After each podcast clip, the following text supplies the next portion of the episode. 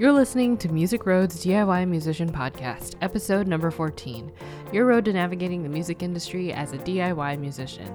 The purpose of this podcast is to provide bite sized, actionable marketing strategies so you can create music, grow your fan base, and pay the bills.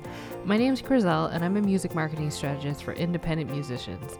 After getting my MBA in music business, I decided to start Music Road as a passion project to help equip DIY musicians turn their daydreams into reality. In this week's episode, I'm going to start diving into a question I get asked a lot, and that is how does an independent musician promote their music?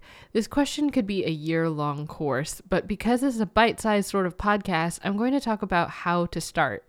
More specifically, I'll be chatting how musicians can balance their music career, promote their music, and get things done. If you have no idea where to start, this is one of the best places to because it'll help you organize your priorities, ensure things get done, and goals are being reached. So, as a DIY musician, where do you start? Right now, you probably have a number of things on your plate. You might have a project you're working on, you might be wondering how to go on a small tour, you might wonder how to grow your fan base. All the while, you're trying to make money, and you may not be making money through your music quite yet, so you may be working another job. You might even be in school or have other obligations that pull you away from your music, like family. On top of all this, you're trying to figure out how to market your music you might be led to think about one of the easier solutions. Hopefully, I can get discovered and someone else can handle it for me. But the reality is is that this doesn't really happen and it's not as easy as you might think. This is very rare and very challenging. As a DIY musician with tons of other non-music related obligations, you need to be smart with your time and strategic with your efforts. So how do you start? First, you want to start with a SMART goal. A SMART goal is an acronym for a goal that's specific, measurable, actionable, relevant, and time sensitive. Before I give an example of what a SMART goal is, I'll give an example of what it isn't. First, a SMART goal isn't something that's like, I want to be a successful musician or I'd like to make money with my music. Why? Because these goals are very vague. It's missing specificity, a deadline, and it's not measurable. Furthermore, it's unclear what the specific actions are. The dangers in having a vague goal like this is that you may not even reach it at all because you're not sure where to start.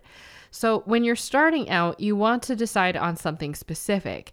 You might ask yourself, what goal will make tremendous impact in my life and music career? You want to start off with one goal in the beginning. If you try to tackle too many with a limited time constraint, you may not be able to tackle any at all. So, let's break down the goal I mentioned earlier. So, let's say you'd like to make money with your music. What are the specific goals you'll need to accomplish in order to make that happen? You might need to reach a certain number of fans via email or Facebook. You might need to create an album. So let's say you'd like to grow your fan base. A SMART goal example would be to maybe grow your fan base to 50 email subscribers in a month by using a free single. Next, you want to make sure that you give yourself time to be able to accomplish this goal. Look at your schedule and identify and block out an hour or two, maybe five days a week. Make sure that it's uninterrupted and nothing competes with that time or your attention. After you've decided when and perhaps where you'd like to work on your SMART goal, list out specific actionable steps you need to do to get things done. For 50 subscribers, you might want to make sure you have a freebie single to give away.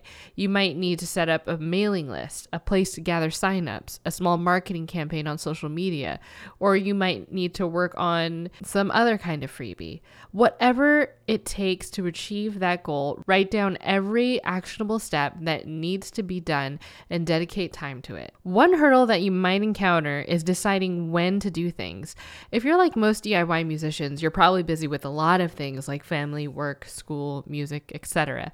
So as you're considering your schedule, make a list of everything that you do and prioritize them from lowest to highest priority. Then create a schedule where you block out hours to do those certain things. This will help keep you on task and eventually create a rhythm. There are studies that argue that fixed schedules, lists, and timelines actually encourage productivity because it's keeping yourself accountable to finishing things at a certain time. For example, if you have a 9 to 5 job, you want to make sure that you complete what you need to by 5 p.m. After that, if you have other things to do, you are more willing to let go of excessive tasks that compete with what you're prioritizing because you have a limited amount of time to do them in. So, as you're prioritizing, you may need to create a no list. A no list is everything that could potentially distract you from your schedule or task.